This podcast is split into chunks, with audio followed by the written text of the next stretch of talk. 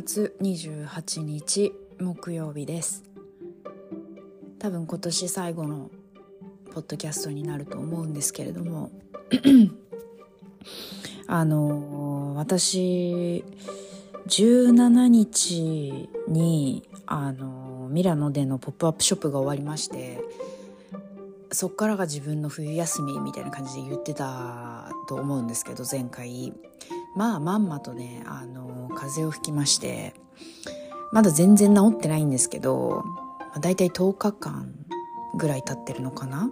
いや1週間ぐらいかな。1週間ぐらい経っても全然治んなくてあのこう微熱微妙に熱があるみたいな。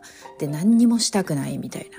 あのもうとりあえず寝てたいみたいな状況がですね22の夜ぐらいからうん。続いて。本当クリスマスマジでやる気出なくて。あのクリスマススピリット欠乏症って知ってますか？皆さん。聞いたことあるかな？まあ多分あの いなんだろう。YouTube とかでも多分あのショート動画とかで見たことある人いると思うんですけど。あのクリスマスになると落ち込むみたいな あのやつなのかってぐらいあの全然マジであのやる気出なくてでもイタリアってあのクリスマスマジで本気モードだからあの結構ガチなんですよ。あのクリスマスへの情熱がねマジ熱いからあのその温度差がねさらにそのクリスマススピリット欠乏症をかと 思わせるその気持ちに拍車をかけるわけですよ。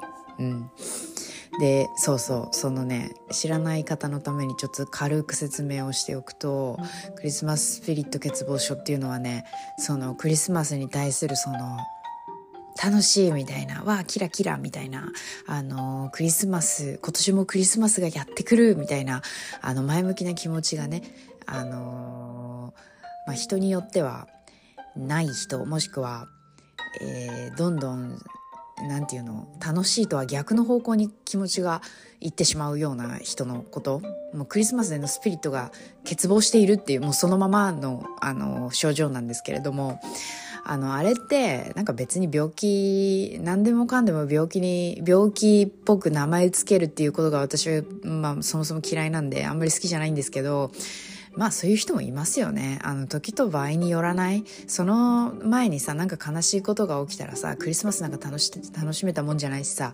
私みたいにさ、あのクリスマスの前々日ぐらいに体調崩したらさ、もうクリスマスも何もないよね。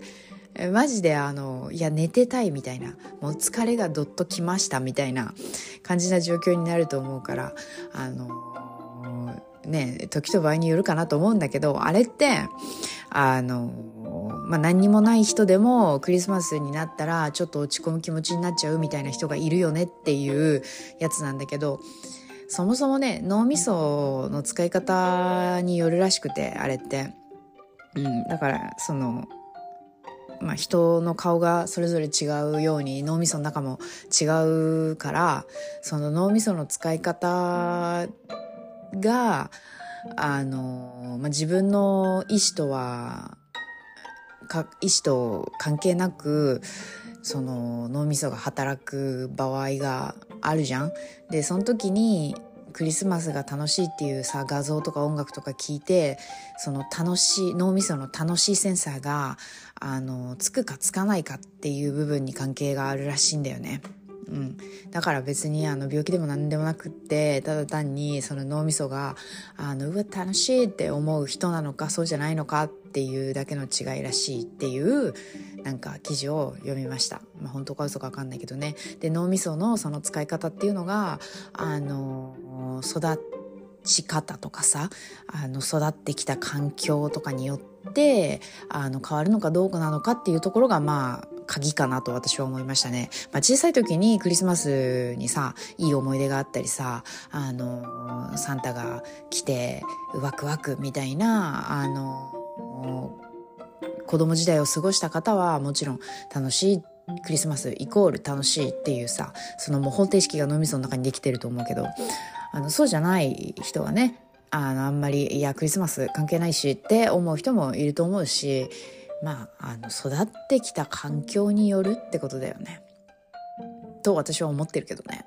まあ、どうなんでしょうか。そう。っていう、そのクリスマススピリット欠乏症を彷彿とさせるほど私はあの体調不良でクリスマスやられてたんですね。で、あの、そう。今日はイタリアのそのクリスマスに対するあのモチベについて まあいろんな方向から話していこうかなと思うんですけれども、あの、大体イタリアっていうのは、まあ去年もいろいろお話ししたことが中に入ってくると思うんですけどイタリアはだいたいクリスマスが12月の8日ぐらいから始まるのかな、まあ、11月頭ぐらいから始まるんですよ。で装飾とかがどんどん始まってって。で早いと道によってはあのクリスマスの装飾が11月の半ばぐらいから始まるところもあったりしてあの来るぞ来るぞみたいな。クリスマス来るぞみたいな。あの 雰囲気をね街の中から出していくんですよ。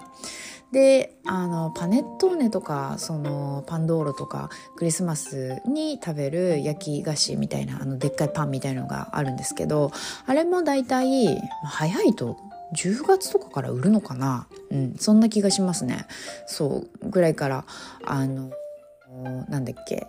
スーパーマーケットとかに置き出してまあ買う人は買って食べ始めちゃう人もいるしあのいいパネットーネとかパンドーロを買ってこれは12月25日に食べるやつみたいな感じであの取っておく人もいればっていう感じなんですね。そうでえー、っと大体ねそのクリスマス当日はイタリア人はみんな家族で過ごすことが多いんですね。で基本的にキリスト教の国なのであのうんその聖書ななんていうの？そのキリスト教の文化を重んじている基本ね。で、だからといって全員が全員日曜日にミサに行ってるかっていうとそうでもないし、まああの軽めな人もいれば、あの結構こう重んじてる人もいるっていう感じなんだけど、うん。でもやっぱりクリスマスになると、その、あの、キリスト教色が、あ濃くなるっていうか、あ、やっぱあのこの国はキリスト教の国なんだなって感じる時が多いんだよね。っていうのもまあそのクリスマスイブとかクリスマスの日とかに普段ミサとか行かないけどあの行こうみたいな感じでみんなで行く家族とかあるし大体そのあのあ名前忘れちゃったクリスマスになるとさなんだっけな名前忘れちゃったんだけどあのイタリアはもちろんクリスマスツリーは飾るんだけどあのお家によってはねあのちっちゃいさフィギュアみたいなやつをあの飾るお家もあってそのフィギュアみたいなのは聖書の物語をあのこうそのフィギュアで表すみたいな。だからその結構長い長いっていうか大きいっていうか結構大きな面積に ちっちゃいフィギュアをこう配置させて聖書に書いてある物語を表現するみたいな飾りがあってその名前忘れてもうど忘れしちゃいました、うん、でそういうのを飾ったりするお家もあったりするんだよね。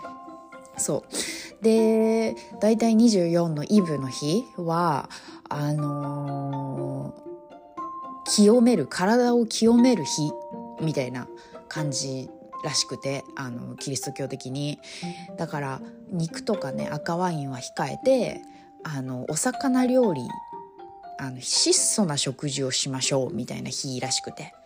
あの25日の本番に向けてね、うん、で体の中を清めましょう。えー、できるだけ軽くてシンプルなものを食べてあの何？綺麗な状態でクリスマスの日迎えましょうみたいな感じの考え方らしくて、うん、だからあのー、普段ねそんなにこうキリスト教を重んでる重んじてない人でもクリスマスイブはあのお魚料理でクリスマスは肉料理でって決めてる人もいる。ように感じる私は。そういうふうに見える私から見るとね。ううんうん。そう。で24はお魚料理を食べてで25になるとあのチキン。もう何でももう全部全部あの一日中食べ続けるからね25日は。うん。あのトルテリーニとかなんかパスタにさにみたいなやつちっちゃいうんとか、まあ、肉料理赤ワイン。いろんなものだよね。もうブリも。セコンド。もう一回プリもセコンドみたいな。感じでデザート食べてみたいな、うん、もうその前菜がまずさ一番最初に多分出ると思うんだけどもうそれでお腹いっぱいになっちゃうぐらいなその豪勢なお食事が出てくるんだけどそれを5時間とか6時間とかかけて食べる。家族全員でね。っていうのが、まあ、クリスマス一日の過ごし方なのかな。うん。そう。すごいよね。あのその24とか25日まあ主には25日だね。25日に向けてのそのイタリア人のね準備の仕方というかその目標の日に向けてのモチベーションの上げ方みたいなのがね私は結構好きですごいあのいいなって思うんだけどそれが一番わかりやすいのがスーパーマーケットでクリスマスがある前の土日らへんとかもうすっごいんだわ。あの人で溢れ返ってる。そのクリスマスのためのお料理のためのお買い物とかをするからさみんなね。ものすごいえその量何人で食べるんですか？何日で？みたいな。って思うぐらいの量をみんなマジ爆買いすんだよね。すごいよ本当に。あのカート？あのコストコにさあるカートみたいなやつあんじゃん。あれに山盛りいっぱい買ってくみたいな。どの家も。な何人来んの？みたいな。っていうかさクリスマスまでにその食料持つ？みたいな。ってぐらい買ってくんだよねみんな。そう。あの感じ私すごい好きなんだよね。こう盛り上がってんなみたいな。見てる方ね見てる分にはすごい好き、うん、そう。で、まあ、ワインとかさ肉とかめちゃくちゃいっぱい買ってあの全然クリスマスまであと5日とかあんじゃんみたいな状態なのにあの準備に取り掛かってるあの感じとか私すごい好きだね。そう。で大体12月に入るとねイタリア人はみんなね優しくなんの。もうそれも私大好きであのー日本人がさお正月のあの雰囲気好きなように多分イタリア人はあのクリスマス、まあ、大事だしね大好きだからやっぱね心が広くなるんだよね。うん、あ今年もクリスマスがやってくるみたいな感じで。なんかみんな優しいわけ。その12月ぐらいの頭ぐらいからそうクリスマスにかけてね。そのいつもせせこましくなんていうのあのちょっとでもさ返事が遅れると返信かが遅れるとさはあみたいな感じでため息疲れるようなところの場面でも、あの、そういうことは絶対ないし、皆さん心がね、こう、5倍ぐらい大きくなるんだよね。それも私すごい好きだね。いいね、あの感じ。すっごいわかりやすくて。ああ、クリスマスだからみんなもう何でもいいんだな、みたいな。まあ、いつもこうでやってほしいなとは思うけどね。うん。そう。そんな感じでイタリア人のクリスマスは今年もねあの過ぎ去っていきましたがだいたい24がイブで休み25が本番で休み26もあの祝日なんだよね。そう。でえー、っとねいつだっけ？1月の頭6日ぐらいかな？になんか魔女が来る日みたいなのがあってまあ、そこまでぐらいがクリスマスっていうくくりかな。1月6日ね。年明けて1月6日あの魔女が来る日。そ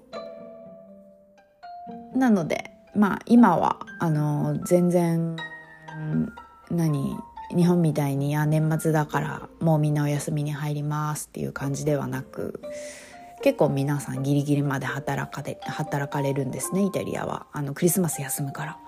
そう。それで働き始めるのも1月1日からみたいな方もいればまあ1月1日はちょっと休んで2日からみたいなところもあったりしますね。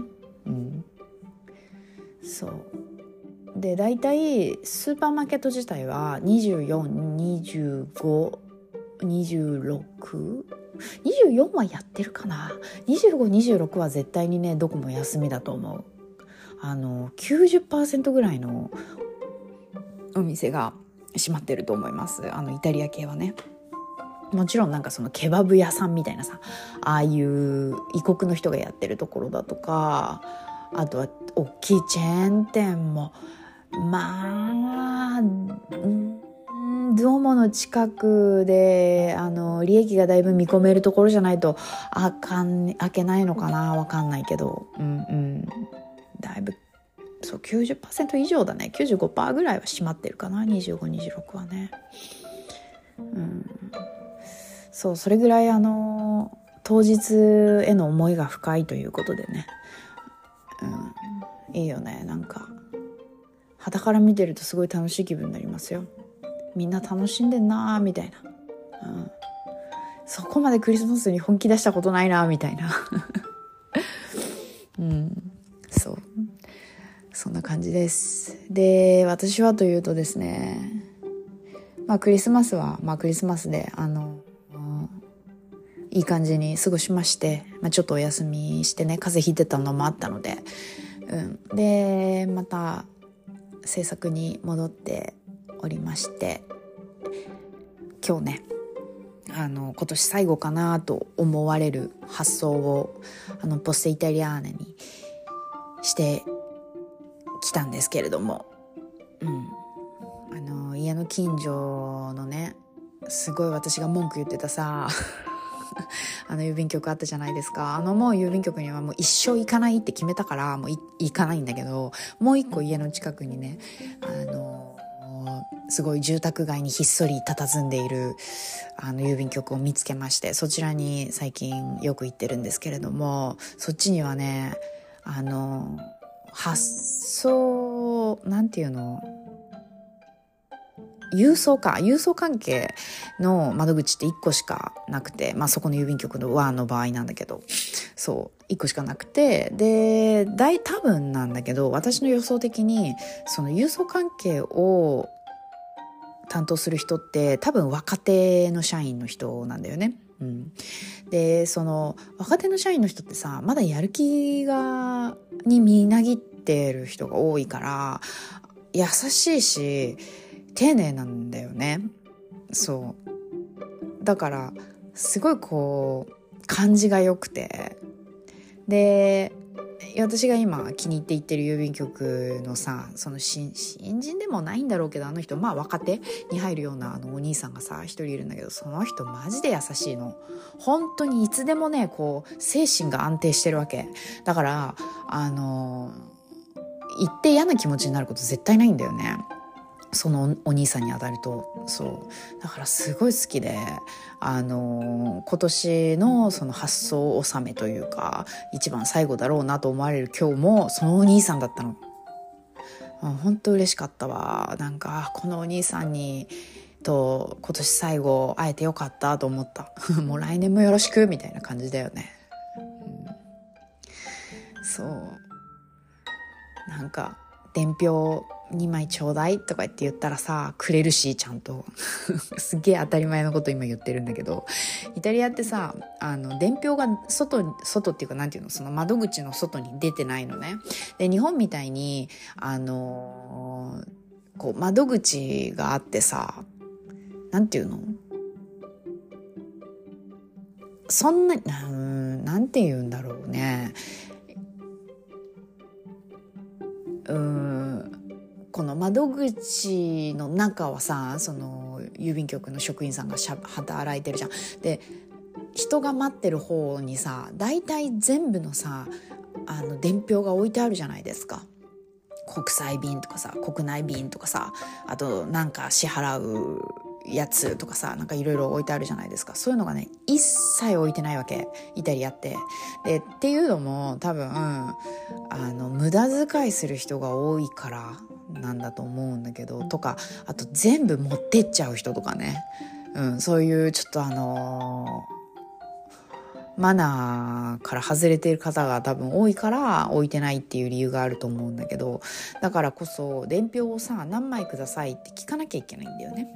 うん、でまああの意地悪な人の場合さ「いやない」とかね「あるのにあるのにない」とか言われたり「いやあげられない」とか言われたり「いやえ？みたいな もうでイタリアはさ前から言ってるけど私が何かを聞いて向こうが答えたらダメなもんはダメもうそれ以上もう何もないわけ。もうダメなもんはダメ。もうどうにもならない。もう私がなんだかんだ言ったってもう、もうダメはダメなの。みたいな感じになっちゃうから、あのー、まあダメって言われたらまあダメなのね。そう。で昔行ってた郵便局はさそういうことが多すぎてあの本当に私は恨んでたんだけどムカつきすぎて。そうでも今のねあの行ってるところのお兄さんは本当優しいから「あの今日は何枚いるの?」とか聞いてくれんの？マジで本当優しいよね。超イケメンと思ってる、うん、心の中でね。そう。であと外国人でよかったなって。外国人だからこそさ、覚えてもらっててさ、あ、絶対伝票が必要な子なんだ、この子はって思ってもらっててさ、あの、何枚必要なのとか言って聞いてくれるとかもさ、マジほんと、神級に優しい。ね、多くの人がそうであってほしいなと思いますね。そう。っていう感じで、え、ー、と、今日はクリスマスの話と郵便局の話と、あともう一つね、爪切りの話をしたいなと思ったんですよね。そう。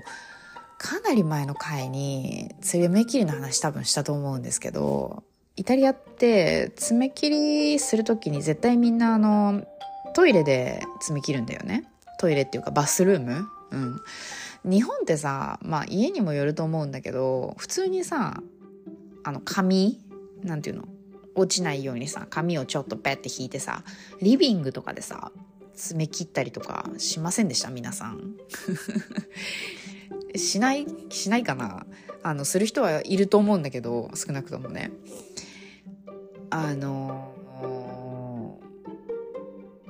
私としてはさ日本ってそういうもんだって思ってたし、まあ、世界もそういうもんだって思ってたんだけどイタリアは、まあ、イタリアっていうかヨーロッパなのかなが違って爪切りはバスルームでするもんだと。人前でやるもんじゃないと。えっ、ー、となんていうかこう排出物を出している行為っていうふうに見なすみたいでヨーロッパでは。うん、だから人前でするもんじゃないんだって爪切りって。うん。そう。あれほんとカルチャーショックだったね。うん。っていうのとあと日本ってさ100均とかに爪切り置いてあるけどあの爪切りの切った爪が落ちないカバーみたいのがついてるさ爪切り売ってるじゃないですか。そう。あれをね今回日本帰った時にあの100均で買ってあのお土産に持って帰ってきたんですよ。そうそしたらさすっごいイタリア人の人たちに称えられた。日本はすごいみたいな感じで。なんだこれは超ジーニアスだねみたいな感じで。言って皆さん感動しておりました。うん。やっぱりこう爪がさ切った時にこう飛び散るのっていうのは少なくともストレスでさどうにかなんないかなってまあ世界共通で思うことなんだろうなって。そう。でそういう小さいストレスを解決してちゃんと商品化するのが日本なんだよね。そう。ほんとすごいなと思いました、うん、ですごい。100均だから今で言うと60セントぐらいなのかな。60セントまでいかないか。70セントぐらいの、うん、のイメージの価格帯なんだけどそんな安くこんなに素晴らしいものを売っている日本なんてすごいんだみたいな感じでさあの褒めていただきました。そう。嬉しかったです本当に。ねなんか日本って気が利いてるよね本当にいろんなことに。そのちっちゃいストレスをさこう見つけてさそこをこうカバーしていく商品開発をしていくっていうあの姿勢がさすごいよね。そう。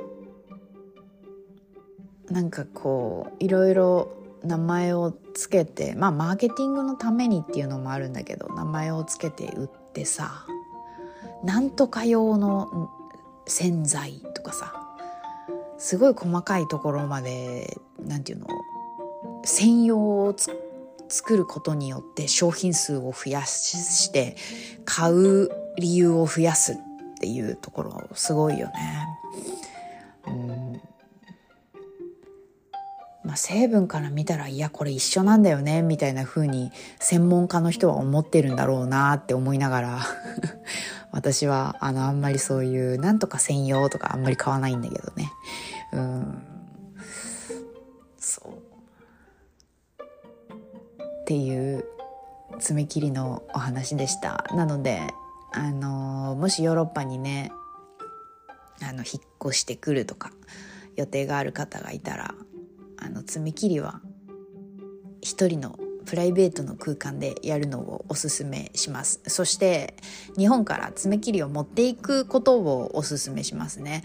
あのヨーロッパに売ってる爪切りはねもうマジで切れ味がもう切れ味と言えないもうただ挟んでるだけなんじゃねっていうぐらい切れないのであの日本で100均であの爪切りを買って持っていくとなんて切れ切れるんだって思うと思うのであのぜひねちっちゃいものなので持っていってほしいなと思います。はい、ということであのー、ちょっとまだ完全に風邪が治ってないんですけれども、まあ、あと1日か2日ぐらい経てば治るのかなと思いますので年明け前に風邪を治して来年も元気に頑張っていきたいなと思います。はい。えーとうん。そんな感じですね。はい。それでは2023年もありがとうございました。来年も2024年もよろしくお願いします。なんかこうパッとする話題ではなかったんですけれども。うん。なんか面白いトピックス探して年始にまたポッドキャスト撮れたらいいなと思います。それでは。良い年末をお過ごしください来年も素敵な年になることを祈っております。それではおしまいです。